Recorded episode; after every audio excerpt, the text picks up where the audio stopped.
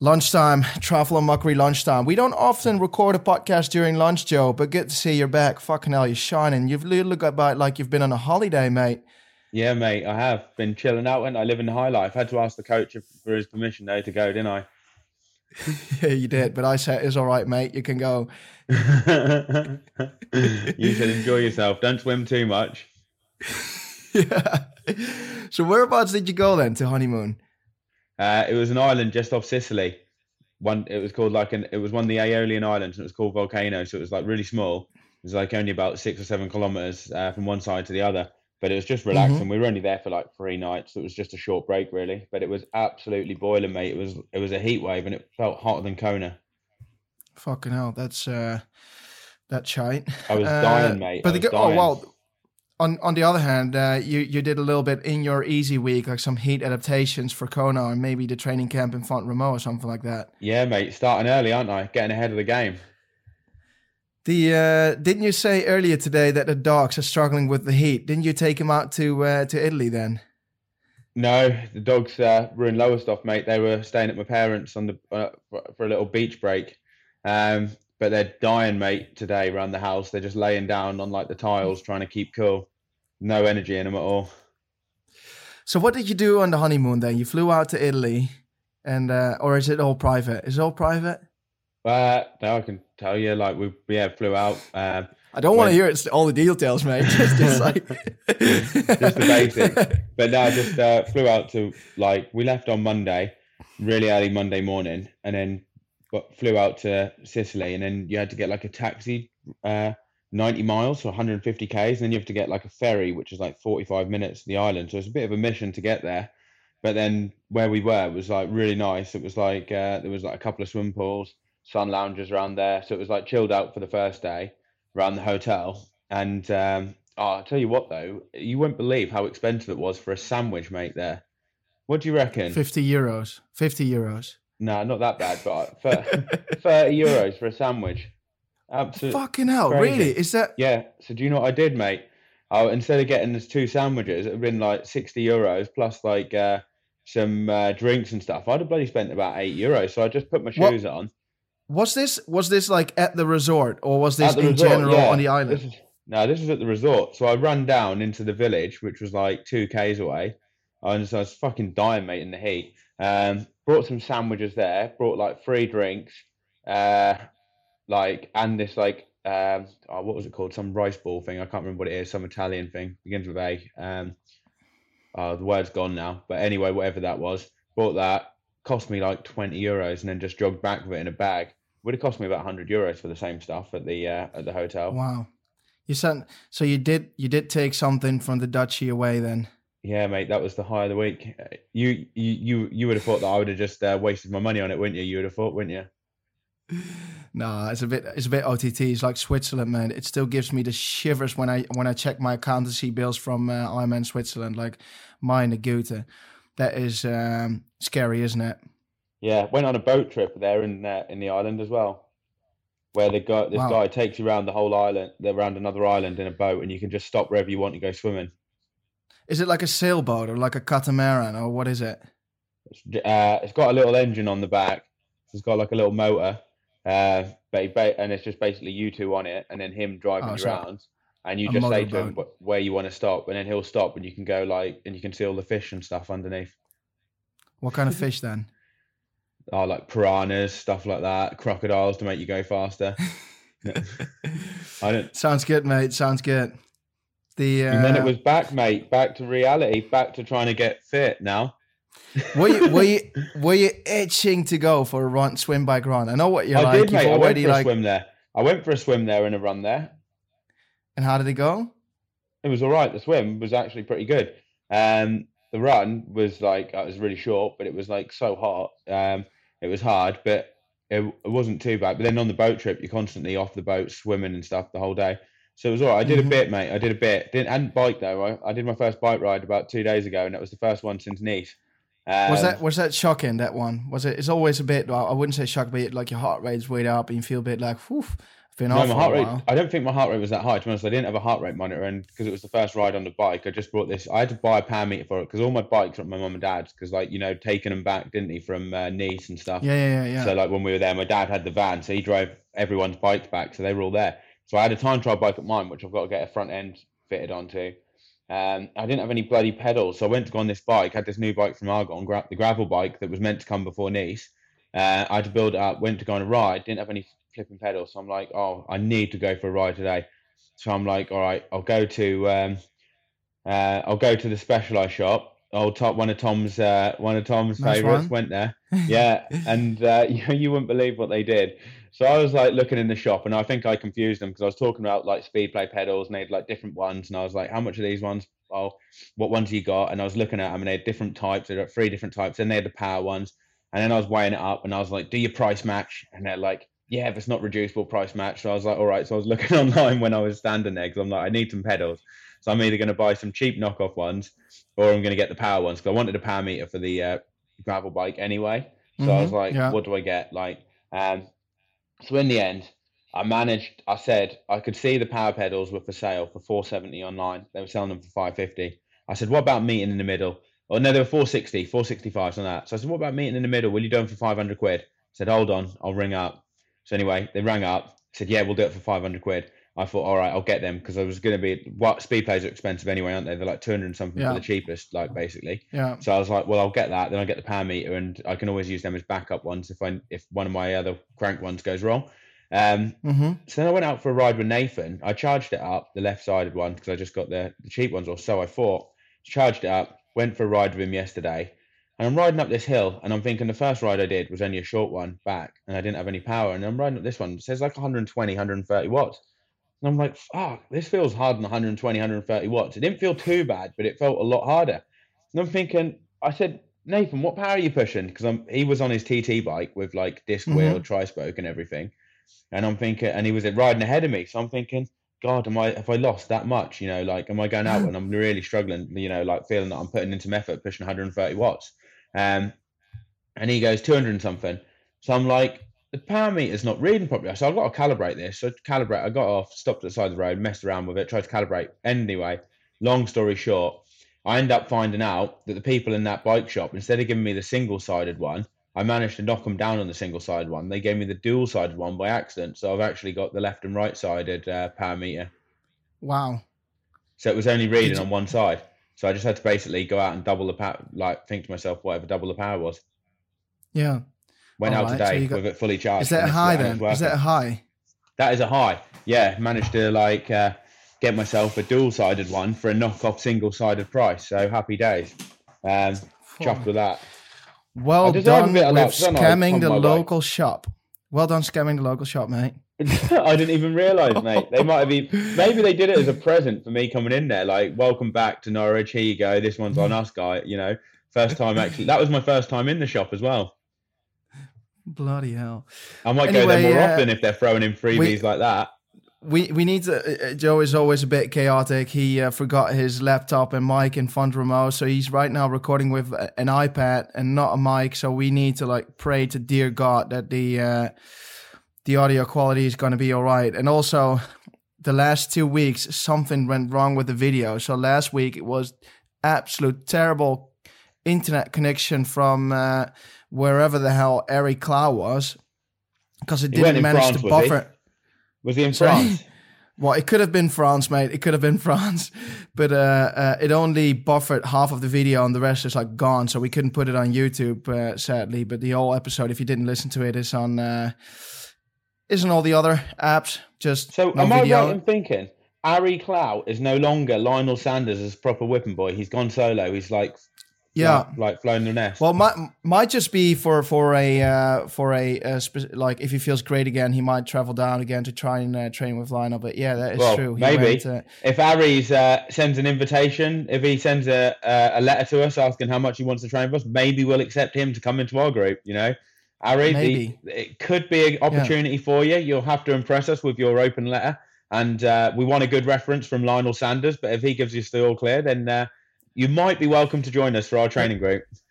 the What about? Uh, oh, he did a, the battle of the influencers yesterday. He. Uh, Oh, I know. I saw Mets. it. Bloody Mets beat him though, didn't he? I mean, Mets like can't believe Big it. Mets ha- had a big day. Fucking hell, he, he almost ran a 111. Big Mets as well. is pretty impressive. He's got big leg, big leg stride though, isn't he? So he doesn't have to take as many steps Yeah. as Harry. So he's Yeah, got an he advantage. Yeah, true, true. But anyway, have you got any highs and lows then? I want to hear some I'll tell you lows, what, mate. I want to hear some lows. going back on that race, me and you for a 70.3 next year, downstream swim. Did you see the size of that front pack? That's a race for us, mate. That is. But what about the bike course then? I don't know, but who cares if we're in the mix at the end of the swim? like, like, and we can't get a better start to the race than that, can we? I was looking at that race thinking, "Fuck, man, that's one for me." I'm putting that on my box next year. Next year, seventy point yeah, three Oregon downstream swim. You don't even need to put put an arm stroke in. I know it's crazy, but uh, I was thinking. So there's either two ways. I'm always looking for races where there's like a big chance of the swim getting cancelled because that'd be like even even better. Um, but downstream swim might even be then the second thing I, I might look at. put Chattanooga, mate, on your uh, on your list. Then I'm on yeah, Chattanooga. that? Do you know? I need to weigh up downstream swim versus absolutely boiling hot conditions. Yeah, but it's not completely boiling hot, and it is a longer bike than normal to make up for the downstream swim. What do you think if you compare Chattanooga with Ironman Nice then on that climb? Oh, way, way cooler. Completely di- way cooler. Like miles different. That but go on, give me some lows, mate. Give me some lows. We want to feed off the lows. Um, there was a leak when I was away in the honeymoon, and it woke me up at like six o'clock. Honestly, it sounded like someone was having a shower. There was a leak outside the room, like absolutely piling out. Like Laura got a video of it. Like it was literally like water up to like her ankles and stuff. I thought she was having a shower, and I felt What in your yeah. room? No, it was just outside the room. Like it was in the hallway. Honestly, mate, it was pouring out. It sounded like someone was having a shower, like in the room. It sounded like they were in the room having a shower. The water was absolutely caning it. Uh, it was like six o'clock in the morning, and then uh, she had to ring the people up. They came and sorted the leak out, and then they end up trying to like sort out the fixing it and stuff, like from six thirty in the morning, so you could hear all the noise and stuff. So I w- went on the boat trip. I felt absolutely shattered. Wow. So uh, you you wrote a little complaint. Yeah, Yeah. But yeah. that was the only low. That was the only low. Uh, I haven't really got any uh, any any other lows to be honest. Like um, apart from uh, what about? lack of fitness. I, I saw you posting up this this Facebook thing. Any bike mechanics around Norwich? That sounds like Oh. a little low. Yeah, I, I'm trying to sort this like headset, getting this uh, that monobar onto my time trial bike, and it's a right pain in the ass. Um, I just fucking gave up in the end. And my dad's like uh, retiring. He's like uh, protesting coming over, so he's like staying staying put in Lowestoft. They can't get him there, so I'm trying to get a bike mechanic in Norwich, and they're like impossible. Like they're like the weight's huge. They're like, yeah, we could fit it in a couple of weeks. I'm thinking, well, a couple of weeks I'm gonna do it. Do you know what I mean? Like I need to get on my TT right now. Did didn't you So- tell him? Don't you know who I am? Don't you know who I am? Oh no, I didn't. didn't do you know what you should do, mate? You should just partner up with one of the local uh, bike shops. Just uh, hang around. Do they have like a cafe and all that? Like, for example, a bike part in the Netherlands, uh, a bike part, and like a cafe part. Uh, you're joking, aren't you, mate? They don't have that in uh, over here. They got the bike Oh. part. They ain't no cafes or anything in there, apart from like an espresso machine or something. Oh, they've got some really good cafes in the Netherlands and coffees with, a uh, bike with like a bike shop. Yeah, yeah. So you'd Really? have a a specialized shop with some uh, with a really good cafe up front, and all the uh, cyclists would do, for specialized shop here doesn't have coffee, but it does give you extras when you buy stuff. like extra bills. Oh yeah. It gives you But, extra um, power meters and stuff. Because then you could partner up with the locals. Sometimes give them a shout out on the gram, and then uh, whenever you need something, you can just literally just bike past, and uh, they'll quickly sort it out. I think they know how much mate- stuff goes wrong with my bikes, and no one wants to partner up with me. They're like, it's more hassle than he's That worth. It's true. I still find it crazy though that you're uh, like, I can't imagine that you're like Max Verstappen of the Formula One, and you don't know how to start your own engines. Like you don't know. No, how to it's not, mate. the- It's the like Formula getting Max car. Verstappen to sort out the, the, the suspension and stuff on his car, isn't it? And stuff.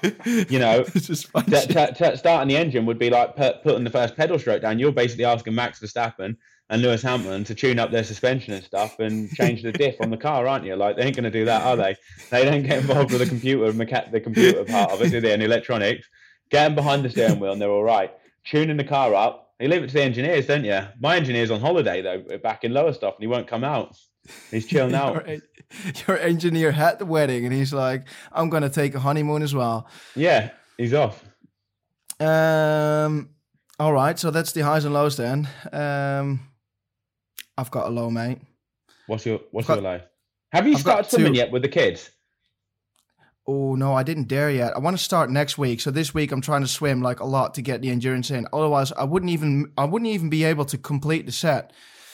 Um, because I'm pretty grim, and uh, I must say that my swim has had a hit, mate. Like yesterday, I was swimming again, and still my uh, my shoulder is not really. Uh, yeah, I'm not sure swimming really relaxed to be honest. Um, but anyway, that's not my low of the week. Uh, one low is I've got an engine failure with my car again. So, um, and do you know how they fucked me over, Joe? I thought Peugeots um, were more reliable than that. Yeah, exactly. Um, I brought the car to the garage uh, a month ago, and basically they said so I had software problems. If I would do a very long ride and then at the end of the long ride, a bit of a burn up, like what you would do on the bike. Yeah. Um, then it would go into like an engine failure mode and it would basically cut all the power in the car. Um, you've seen, I've had it in Girona, had to go to the garage there. Um, well, had it again at the Deca ring where I took it for some, uh, for a couple of spins.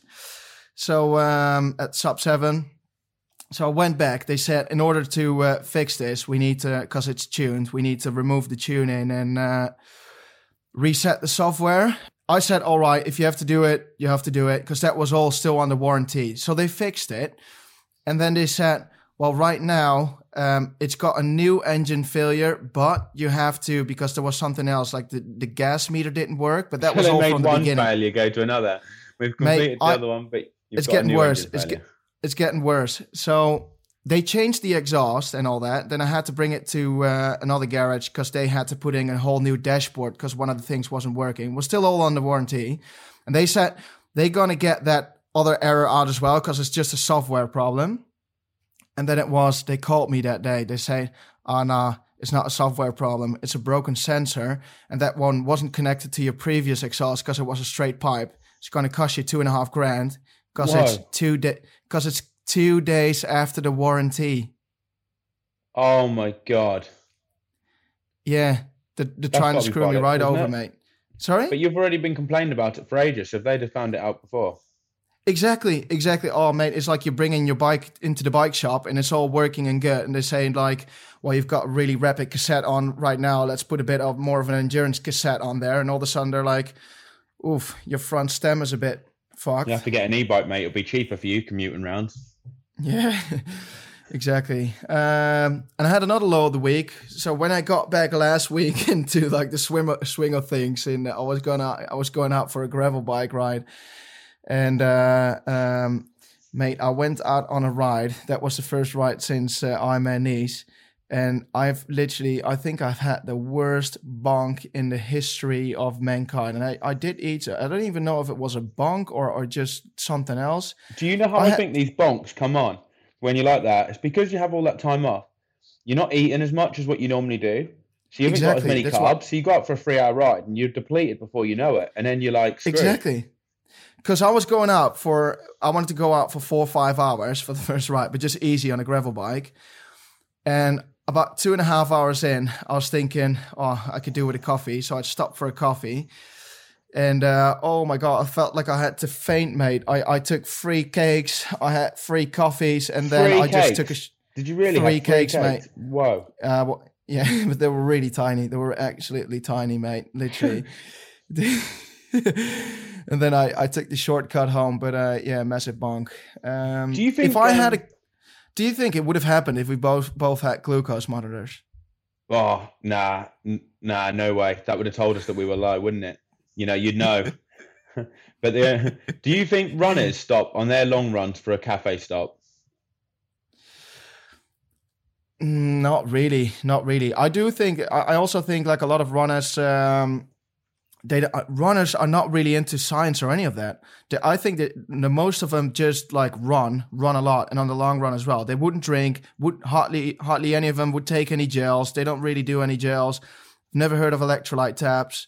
I've never heard a runner telling me something about nutrition. Have you ever heard a runner saying something like that? Oh yeah, on your long run, take 100 grams of carbs and do this and do that.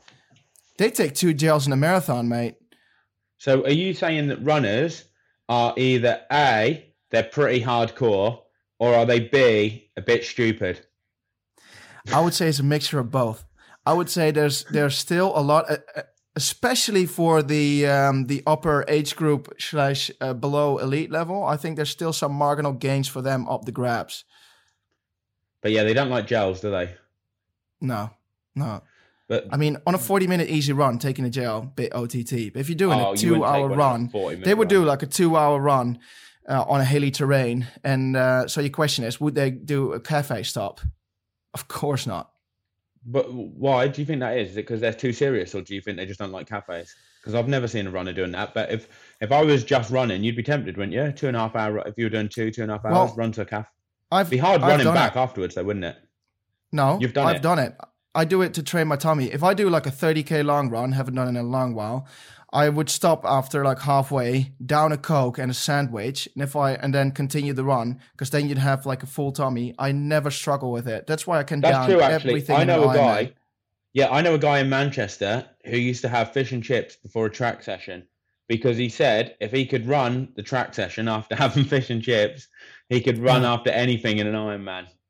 Which is probably why a lot. Uh, I've posted up about this in the winter when I did it like a couple of times, literally on the story on the gram, like 15k run, boom, sandwich with a meatball and a coke, down it, another 15k, boom, back home. So you're if you're Cut, a marathon runner, basically, and you're struggling with tummy problems, what you need to add into your training is a cafe stop halfway through your long run where you smash a cake and a coffee and stuff, and then just try and run after it, and, and eventually there, you'll get used to it. I think uh, uh, runners have more problems with eating disorders than triathletes. Like a lot of runners have eating disorders, so I don't think they're keen halfway coffee stop, a halfway run to do stop for a coffee and a cake, let alone free cakes. free cakes, God, they would be. Uh, they'd be skipping teammate after that. yeah, I know. Yeah, they'd be yeah, making. Yeah. They'd definitely be running the long way home after the cafe. After that, they'd be thinking, "Oh, I was only meant to run eight miles, but since I've three cakes, I better knock it up to 14. yeah, exactly. Would you stop during a long run for for a cake? Uh, I've never for done coffee. it. I've, ne- I've never done it, but um, I mean, I, I, wouldn't. I wouldn't properly sit down. I'd order it, boom, boom, boom, down it. Literally seven minutes after that, I'm gone again. It sounds a nice way of breaking up a um, a run, but I've never uh, I've never done it. It's not really a thing so much in running, is it? Cycling, you do it all the time, don't you? I mean, like most long rides, you mm-hmm. stop for a, a calf, wouldn't you? Yeah. And also, um, well, maybe you don't want to stop for uh, for like a sandwich, but um, I do think getting some hydration in during long runs. M- many people don't do it. I sometimes run with these uh, these trail bags. I think they're very handy. That you, you just like the look because it looks like you've done like some epic 50k trail run or something, and like people look no, at you and think, "Fuck, look, that guy's been out all morning." Like it's like 11 o'clock now. You've only probably run half an hour to get to where you're going, and they think they look at you and think Literally, you've been out three and a half hours. I'd I'd run to the cafe, which is about a k from my place, where I could literally do 100 meters and I'm there. Um, I'll sit down with my trail bag. I'll put some sand on my face, like I've been to very dodgy places, and I'll just hang up big stories while I'm smashing free cakes. Well, been running That's, on the dunes since 6 a.m. today. The wind yeah. this morning was crazy. I saw some seals. I just came back. Well, I did an easy run today. It was about 65 k's. Can I have another cake, by the way? Um, awesome run, and I'll do like an easy one uh, tomorrow this afternoon. That's why I've got my trail back with me. by the way, I can't get us into the trail race, the CCC, the part of the UTMB thing. Yeah, I've tried, I've tried, and I can't get us in. If I've like, if anyone is listening and they can get an entry, let us know. I tried with that CCC. I tried through Hoka. They said next year is something that they could get, like, probably get us in and make it happen. But can't, looking like we can't get in this year. Such a shame. If there, if there is another like pretty crazy challenge or whatever, um, and you're able to put us in into something, just send us a DM and we'll have a little look into it if it's something fun. But we're always up for something intense. Like yeah, something a bit uh, different. something a bit different. Yeah, yeah, yeah. Um, Joe is uh, is July right now. What what are the plans going forward? Basically, just uh, training in Norwich until August. Actually, saying that, I have got a race, mate. Um, PTO race in Edmonton in about what's the date today? It is the 11th in like two weeks' time. Yesterday, so less than two weeks, 13 days. So basically, if anyone's got a get a fit from uh, a honeymoon to half Ironman training plan in 10 days, send it my way because I could do with that. Basically, a slightly more Can advanced version of the couch to 5k. Can it involve some uh, kettlebell swings in that Can training? involve plan? anything. And the uh, the the quick I need a get fit quick plan that will uh, get me fit in 10 days, and I'm open to offers. Even if All kettlebell swings will do it, then let me know. But yeah, basically, I've got that race in like less than two weeks, and then come back, and then basically heading to Font probably for altitude training in, in August, start of August. Are you coming to it? You're oohing and ahhing, aren't you? Why am I Urin and Aaron? I don't know. You look like you're uh, contemplating it. Uh, is is the accommodation already sorted or not? Oh, uh, I've spoke to the guy. I've literally just got to pay it. I've just got to pay the money. All right. Like, Yeah, we are. We're I trying to get. year. We're trying to get Sam Long over, as Sam Long wants to go in the exact same period on a, on altitude camp to Livigno, whereas there's literally nothing in Livigno. The good I think- cafes in Font Romeu. Um, There's one nearby. in There's really good Wi-Fi. Mm, Depends what your standards are like. If you used to, if you used to like typical French Dude, coffee, it's uh, it's he's standard. he's used he all right, but he's used to an American gas station coffee stop. All right, yeah. There's good cafes then. There's good cafes in Font. I think the reason is because um, he knows he's with his missus, isn't it? Isn't he? And Yeah. he knows that you're going, and her eyes aren't painted on, mate. She's only human, and with you there, it's a bit of a pull for her. You know, like she might see the mozzarella and think, you know, like the gra- grass is greener on the other side. mate. Um, literally, uh, anyone that would see me swim in a pool would know he wouldn't save me when it comes uh, when it comes down to it. So uh, the attention will swirl away. Swirl away. Um, I'm not a But- lifesaver. We need Uh, to. We want to get Sam Long onto it, so uh, give him a bit Yeah, of yeah, pressure, Sammy. guys. Check, Yeah, give him a leg. bit of peer pressure. Give him a bit of peer pressure. But- um, speaking of uh, pros, Joe, you had a little something like for the future. You wanted to pitch something for the crowd, right? Yeah, for the crowd, I, I've got an idea for the podcast going forward, and I, I want to get a secret pro on, which is called the Secret Pro. And basically, we just talk to them about gossip and stuff, what's going on on the show, and they tell us a few of the rumors, what they've heard, stuff they've heard on the grapevine.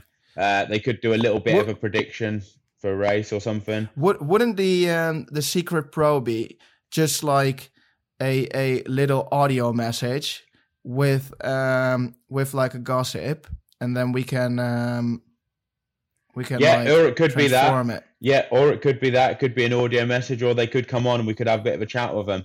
Um, I As long as long as it's not like as long as it's not like insulting or any of that, that like we're not like that, Joe. we're not we're um, not that triathlon podcast, are we? but yeah, if and uh, we'll just change their voice so people don't know who they are, and their identity will will be completely anonymous, and no one other than me and Tom knows who the secret pro is. But the small issue is we just need to get a secret pro to do it. So if you're interested, send Yeah. us a message, and uh, we'll get you on the show because we want we want the secret pro. I think it'd be pretty funny.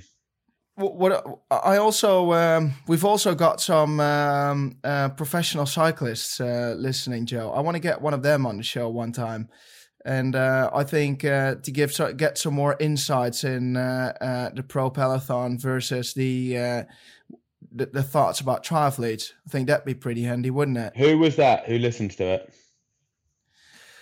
Um, well, we can't see who is constantly uh, if they're always listening, but um, yeah, a couple of um, one of them was in the top five of the Tour de France last year. Uh, I would like a to couple of know- uh, One thing I'd like to know lads, yeah. is what power do you think Wout Van Aert was riding at when he was on that day long break, you know, with just two other people and then he dropped them? must have been at least 270 watts, don't you think? Cool. That's high. That's high. Surely not that Um, high. You'd need at least two gels an hour to sustain that if you were riding at 270 watts. yeah. But he he dropped the people. He rode that Quinn Simmons off his wheel, and you think like how much easier it is to sit on someone's wheel. I mean, obviously he was doing turns, but when he dropped him, he literally just rode him off his wheel. So can you imagine? Like, I mean, if we did that to one of us to each other, we'd have to be riding like pretty fl- flipping hard, wouldn't we, to drop him like that? Yeah. So imagine Mhm. to drop a rider of that caliber. And I saw that when the peloton were chasing him down towards the end, the peloton was splitting and shitload of them got dropped. And they've been sitting the wheels all day, and he's been holding them at the same pa- speed by himself solo. I mean, the power must have been absolutely phenomenal. I'd love to know what kind, if he shared any That's, data. that's the stuff that, that gets you going, isn't it? That That's the stuff that gets you going. That's the stuff that gets you goosebumps. That's what you'd say, isn't it? When you were doing a set a Yeah. lap, you'd be doing a lap round Font Romeu, you know, around the lake. We'd be going for a PB, and we'd say to each other, "Let's pretend we're riding like Wout Van Aert." Fucking hell, what's going on with the dogs, mate? They're protecting the castle, mate. I think you should turn up the heating again so they'll calm down on the floor. Leave them what? Put them upstairs in the in the top room where the heat rises, and they're like. Uh, but Um, yeah, I think anyway, we'd, we'd say to each did- other, wouldn't we? Let's pretend we're Wout Van shall we? Ride around there and uh, you know, go out, give you goosebumps, wouldn't it? Imagine that having your tunes pumping. Me and you, we say to each other, let's do a two up, and then the finish of the two up's a three k climb. You say race to the top of the climb. That would be Mhm. a good. Uh, that would be a good session, wouldn't it? First, I need to lose some weight for that. I've lost Um, two kilos, mate. I've lost two kilos from my wedding and honeymoon. Yeah, how the hell did that happen? Wow. Should get, get married more often. More, more be, honeymoons. I'd be so lean, wouldn't I, for Kona if I got married three more times, wouldn't I? yeah. Um, anyway, uh, Joe, what you were just saying uh, fits perfectly into uh, the main subject of the week. Because this week we want to talk a bit about drafting benefits. Because we saw an article last week uh, from the Technical University of Eindhoven. What else is the Dutchies uh, what they can't do? Some proper data, mate. Um, so basically, they uh, they've put up a um, a yeah statistics about the drafting gain, what you get from drafting in front of a motorbike when you've got a motorbike behind you, when you've got a couple of cyclists in front of you, when you've got a car in front of you, and when you've got a car behind you. Basically, everything what would happen in triathlon. I can see 70.3 Dubai. I could see every Ironman in Spain. I could see the sub 7 event, what they've uh, uh, posted up about. Um, what do you think, Joe? This data, you must love it, don't you? Yeah, I thought I was the one that sent it to you, weren't I? Yeah.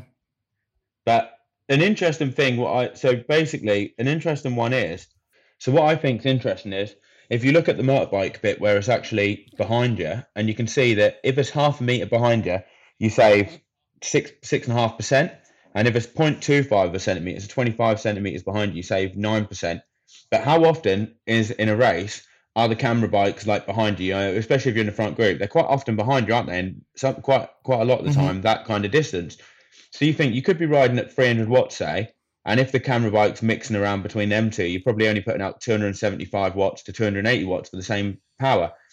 But then if you were to put it, say, in a big surge Mhm. and you were to up at, say, 370, 380 watts for a period of time, that's the equivalent of someone else who's not got that advantage with the same CDA having to put out 405, 410 watts, you know, something like that. Or, yeah, for basically Yeah. 400, about 400 watts, which is like going to be totally unsustainable for them in a triathlon, especially a long distance one. So the, the gain's huge. And that's just with a motorbike behind you. I mean, you get a car, if a car goes two meters behind you, that's 7%. That's obviously not so often in triathlon that happens. But I mean, an interesting one here is um, with a motorbike, 40 meters ahead, you save 10%. And this is this is this is what you see in a triathlon, like almost every triathlon. Like literally 10 meters looks like a really massive difference. And in some races, you'd even see uh, a motorbike closer than 10 meters. And now it's when it's increasing like shitloads. If if a motorbike is five meters in front of you, it's almost 40% what Yeah, you're saving. That's basically almost the difference that you'd save in the sub seven when because you can see the data from sitting like ninth person, but uh, that's basically the same as sitting with two people right in front of you. So you sitting third person on the wheel is Mhm. the same as having a motorbike was it 10, 10 meters in front?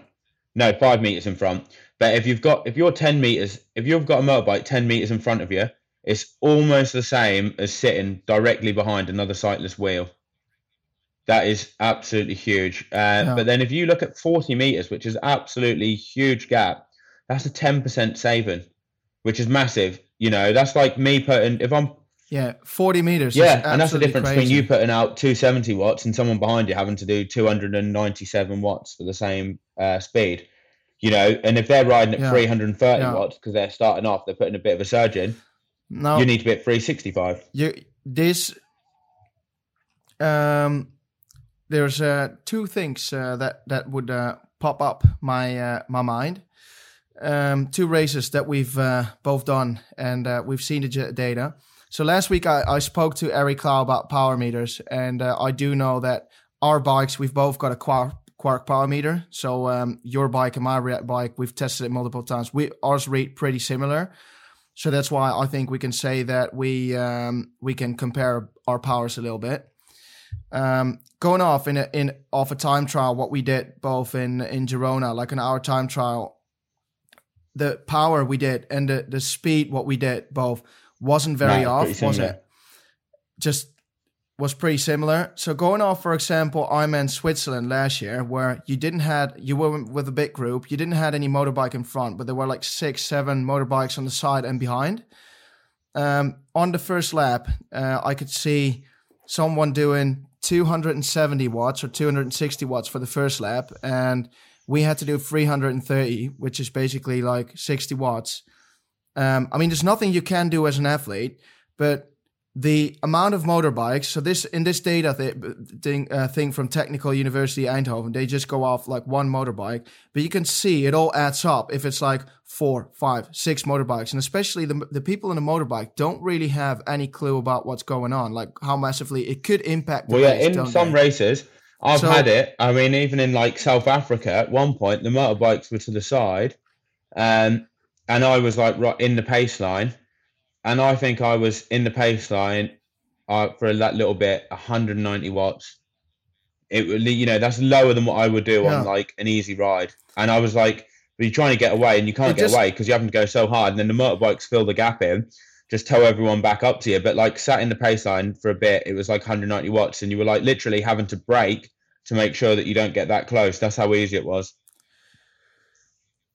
But um, of course, uh, complaining is uh, is one thing. So in in many cases, it could be even be in a race like 40 meters because lots of organizations try and trying to do something about it. Tell the motorbikes to go more up front. Well, as you can see, 40 meters is shitloads. It's still 10 percent. But what would be then a possible solution? Because the the paradox in this whole story is we want more broadcast of every race because you want more exposure, don't you? We want we want to grow the sport. Yet on the other one, on the other hand, the more interference you get from media vehicles, the more it's going to impact the race. You know. So have you ever thought about a solution in any of these races when you were ten minutes down and the gap was like getting bigger and bigger and you were frustrated about the motorbikes? Have you ever thought about a possible Yeah, but solution? more of what they need to do is stay to the side and in the front. But also another solution would be, but basically video from mainly behind and not in front because it's not as bad. You know, like if you were behind, say two meters, you can see Yeah. that the benefit is one point seven percent. Well, that's okay if you're giving someone Yeah. one point seven percent. You know, uh, it's not going to be a game changing amount, is it? You know, it's a small amount, and like at least then we get the coverage. 10, 10 meters behind is almost 10 meters behind is like 0.1%. Yeah, hardly and then you can at least show the pace line and stuff, and you can see it. And at least if they're like in the middle, and they show some of the people that are sat in the pace line, they can show you behind if they want to. At least they might get a bit more of a gain, but they're still not going any faster than the pace line. If you end up towing the front of that pace line al- along, and everyone else that's with them gets pulled along, you end up just pulling a group of four or five riders miles off Mhm. the front. So you need to do that. But then the fun thing, what you normally see is they film the front of the race, and obviously the chase packs don't get filmed, so the chase pack gets absolutely zero benefit, and then all the benefits at the front, and they get pulled right off the fr- off the front, and that's kind of where it uh, where it ruins it, isn't it? A bit. Yeah, yeah. Well, it, it definitely does. It definitely does. Um, And also, have you have you watched a little bit of the Tour de yeah, France? and that makes a huge difference. You can see, can't you, the gaps when How- they come down when they put a bike in there. I know, and also uh, hardly they almost always film from the back, don't they? If you've got like a couple of chaser, or a couple of uh, uh, like a breakaway, they hardly ever go in front of them. Uh, yeah, but in the bunch they end up going right in front of the bunch, don't they? A lot because they, I guess, they can't get behind, and then the bu- yeah. the gap from the bunch to the break goes down really quick, doesn't it? Um, but when you see them doing the It time does, it trials, they're not allowed in front, are they? Exactly, exactly. Um, but yeah, you can see so many. So whenever you're looking at online coverage, you can see some coverage from uh, like the front and the side. 40 meters, which is a shitloads, is 10%. It's absolutely crazy. So if a top professional rides at like 300 watts, then the chasers have to ride at least like 335. Well, to catch three up. thirty just to hold it. Three thirty five is going to be such a small improvement. Yeah, to hold you know, it. you probably if it's a couple of minutes, you're probably going to have to ride at three fifty. Which, if it's in an Ironman, it's just not going to happen, is it? You know. Um, so No. uh, that's which is annoying because then it spoils the outcome of races and uh, affects who should actually be winning and the and the results. And it's just definitely something the sport needs to address and Mhm. sort out. Definitely, definitely. Um, we'll we'll post this one uh, up, uh, uh, by the way, so uh, people can uh, can see the data for themselves. Um, but speaking of, if you're doing Oregon seventy point three next year, mate, you maybe even get lead motorbike. Yeah, fingers crossed. I've never seen one. I've never seen lead kayak. Never seen a motorbike. Really, Never seen You've any never of seen that any of shit. it? I only see I only see the pictures afterwards of like a massive like bike meeting with the front pack. It's like one of these uh do you know these car meetings but then Yeah. for bike bikes? it's like a Harley Davidson meeting. At So when you see that, do you, does your heart drop down a bit and you think, oh, for God's sake, it's going to be one of them days? Well, I I knew in, in Switzerland when I saw you coming onto the sev- onto the sep- second lap, I literally had to look through the motorbikes to see any of the cyclists, and at that point, I could only like laugh and thinking like, well, haha, um, well, let's just make it was going to be my own race anyway, but this is not going to make it better. I could only laugh. Like, it's just. It's a bit. It's just doping, really. I mean, the riders can't really do anything about it. It is but, probably um, the same benefit as yeah, actually. It's probably up. actually a bigger benefit than actually doping. Like it probably is. Like you would probably Yeah, gain more is. from having the motorbike. But I remember because because that guy I wrote with, that Matteo Fontana, when he saw that happening, he literally just threw the towel in the ring. He was like, "I'm not having any of this. I'm quitting." He was so angry, and uh, I was thinking, "Well, I can be angry, but not not gonna help." So. Uh, But anyway, um, how can I help then, Joe? How can it help in training, drafting? You see a lot of cyclists do it, riding behind a motorbike. I've done it before with my dad, like, and it was really, really fun because we were flying down the country lanes on a road bike, like two hours, and you'd average like 27 and a bit miles an hour, 28, Mm-hmm. so basically 45 k's an hour, and it was really good fun. And um, Yeah, But in terms of how it can help, what I used to use it for was it would be like training with someone who's always quicker than you. So you can go up the hill and they can like ride like pretty hard and put you in the red, and then straight over the top, you back up to like speed. It just basically pushed me on. But other than that, I don't really know the benefits. I think you just get used to turning bigger gears because you're going faster, so you get used to the like the feeling of Mhm. pushing, you know, a race gear. What what about taking KOMs when you're? I did take a load of KOMs on it before, and they all got flagged. Someone flagged them. But is that Well, cheating? yeah, Because like if you're riding around on a pace line with loads of cyclists at the Yeah, back I of think it, mate, it? it's cheating. it? It's cheating. But you're still pedaling. Yeah, because I could literally sit. yeah, you're still pedaling, but behind a, uh, I could literally sit on a horse and and take a run. Yeah, but like I was actually still like, pedaling uh, the bike, wasn't I? I was still pedaling. Like, I was sat behind a motorbike, but yeah, but you could you could. You could st- you could sit on one of them e-bikes like these massive e-bikes and take uphill KOMs and say yeah, was but still I'm not. pedaling, Yeah, I'm but the bike that I was riding wasn't enforced, was it? Didn't they get any electrical assistance? Did it? Yeah, What? Shut up! Shut up! No, you were getting uh, uh, outside. But what about if you're sat on the back of a pace line of five or Um, six people? Yeah, that sub seven doesn't count, mate. no, I'm kidding. Um, I think it's different if it, if it's like in a pace line because you'd have a chain gang and everyone is pedaling, so it's just one of your mates pedaling a bit harder than you, and you're just being smarter at the end by overtaking them. I just think when you use in that KOM attempt something electrical or engine engineered, then it's messing. But I thought I was a with, bit hard um, done by when I got flagged, with sat behind a motorbike. Yeah, well, that's how you learn lessons in life, mate. Um, got to take it fair, fair things in life. Uh, anyway, let's go over to uh, bullshit buster, Joe. A bullshit buster. And I don't know how I came up with this one, but I saw something last. Oh yeah, now I remember.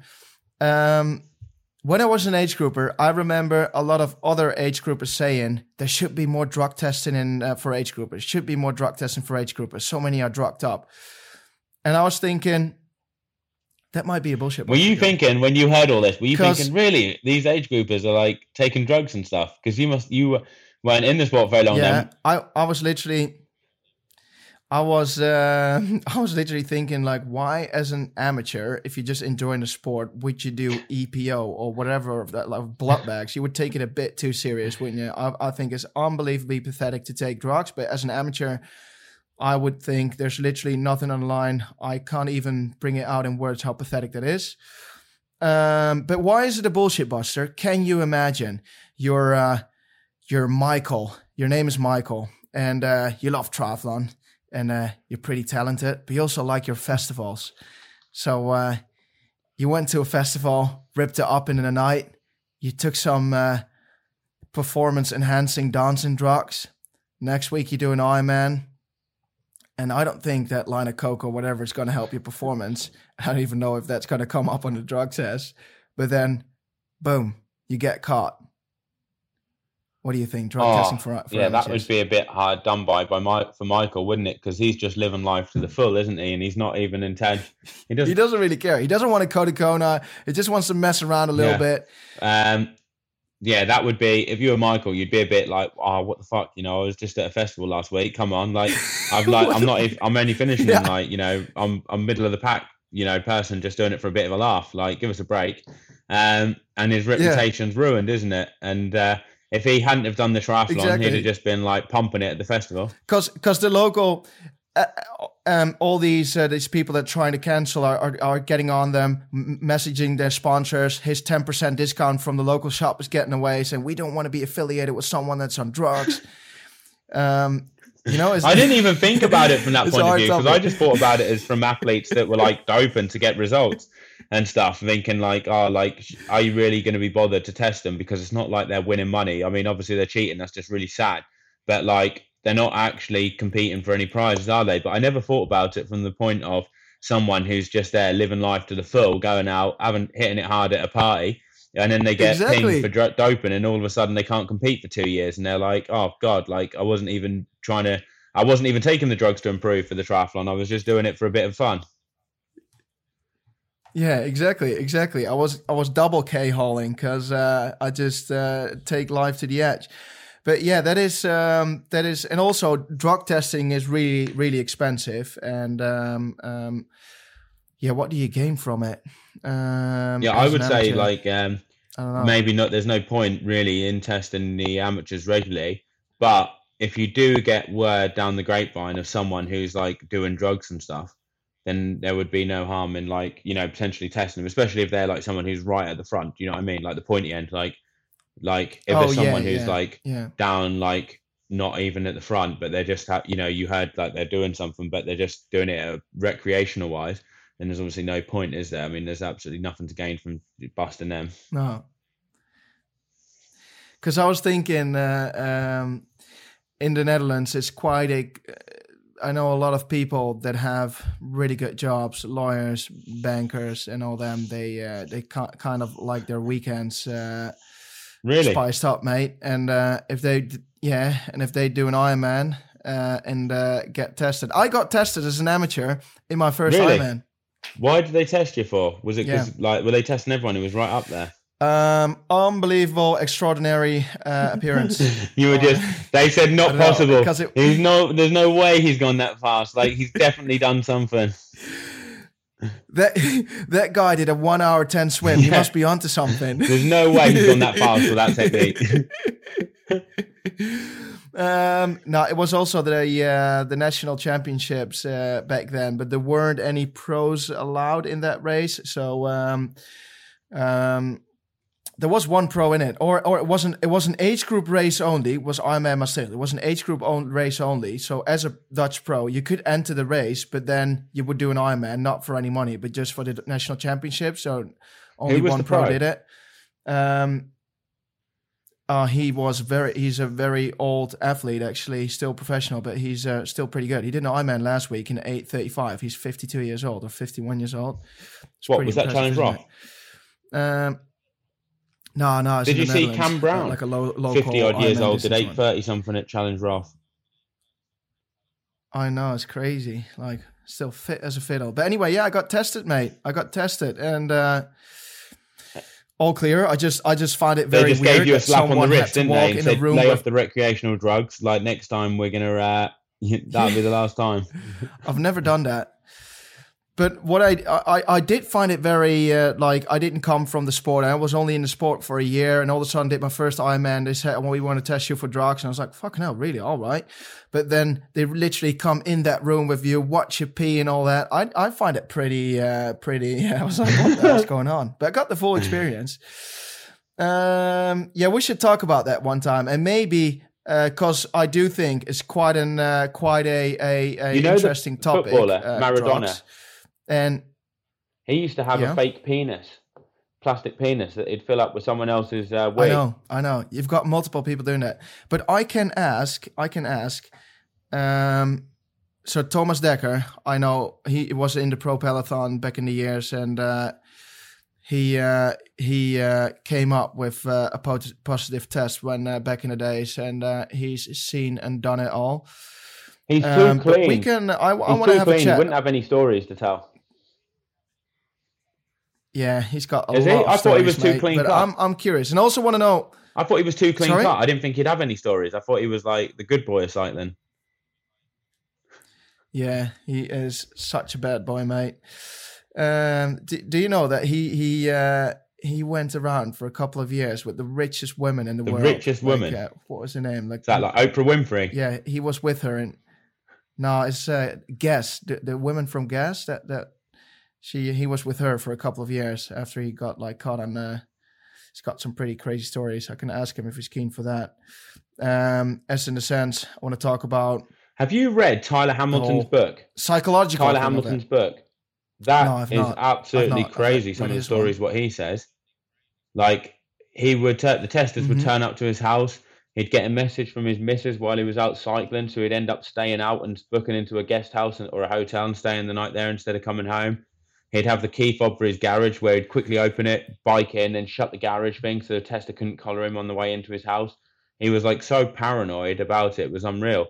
And then in the end, he ended up getting a blood transfusion from a from the, his doctor during the Tour de France with someone else's blood, and he was pissing black and stuff. And that he reckons that cost him the tour, him winning the Tour de France that year. Nearly died. but all these all these these uh, stories they're so um like just in general doing drugs is so far from uh from stuff i know that i think is quite interesting to talk about as in what did it do psychologically with them when they got caught and um also a lot of people think for example um, that triathletes do drugs, and uh, I want to talk with you about, for example, the uh, the policies from WADA or uh, what is whereabouts. So you always need to fill in where you're at and uh, and all that. Yeah, I think it's quite interesting. But anyway, yeah, poor Michael. If he if ever if he ever gets He'll have caught, to stick then to um, Glastonbury, won't he? Or park runs. Glastonbury and Yeah. park runs. exactly. Instagram post of the week, Joe. I've got Instagram post of the week. Yesterday, I'm in Switzerland. Tell the dogs to, uh, Oi, to calm down. for a bit. Calm down. That's the small one He's barking, and the other one sat on the sofa with his ears pulled back. Like, is it worthwhile me getting up? Do I need to back her up? Like, I can. Nah. Uh, Instagram post of the week. There was a guy yesterday at Ironman Switzerland that did a that did the whole that wanted to do the whole Ironman uh, and trying to beat the world record with uh, wearing a backpack filled with 40 pounds, 80, 18 kilos. Um, I've got so many questions, Joe. First of all, did he get inspired by that guy stationary training with all the weights on his back? Yeah. Do you think it's Maybe it is correlated? him. I don't know, but he did pull out halfway through the bike, and I don't have any information. So if someone's got any information why he did pull out, uh, let us know. And also, um, I'm curious, did he do the swim with the backpack with weights as well? Because I think if you want to get the world Oh, record, he should. But I don't to know do if he if he did it or yeah, I think yeah, yeah. And if I look at his swim time, I don't want want to make any assumptions because I'm not a quick swimmer as well. But he did something like almost three Oh, hours, he's two and a definitely half done it hours. So his back. I would say, yeah, that's what I think. But that's what I think. When you say so, uh, I break the hear a world story, mate. record for it, is there actually a world record for someone like doing an Ironman with 40 pounds on the back? I've never even heard of that. Like, who does an Ironman with 40 pounds on their back? Mate, there's so many crazy world records. Like you can think of it, and there's like a world record of it. So I do think there is someone that said, "I want to do an Ironman with weights on my back." There's someone that did an Ironman with a flipping piece of What tree, didn't he? Like a whole A tree, tree log? log. Someone did an Ironman with a massive tree log. I don't get why people would do that in an Ironman because hard enough anyway. Surely you just try and go as fast as you can. Like doing it with a tree or 20 kilos on your back just seems like it's a bit, for me, a bit of a cop out. It's like, I don't think I'm to be up there doing it normally. So I'm just to look for some really obscure challenge or way to do an Ironman where I can be up there. Well, let, let's not let's not make any uh, any assumptions because maybe he was in the, the military and uh, um, just wants to like uh, raise awareness for veterans, and that was why he was wearing like a weighted military backpack. I don't know, but what, like you're saying, there are many crazy challenges where people would just do it for uh, um, a bit of attention, maybe. It's a really strange thing to do. But and he pulled out halfway through the bike. yeah, so something has happened. I don't know what something has happened, but um, I couldn't Looks read like the record's up for the taking then next year, Tom, by us.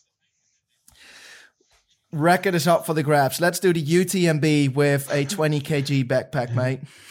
I'm carrying enough weight as it is. Uh, anyway, that's the Instagram. You're carrying enough weight already. Whereas after that honeymoon, mate, you've uh, you've lost. You look a bit ill and skinny. Anyway, I gotta go. I gotta go. I gotta go to get to the All right. garage. Bring my uh, car in for repair. Bye. I'll uh, I'll see you later. See you. Bye.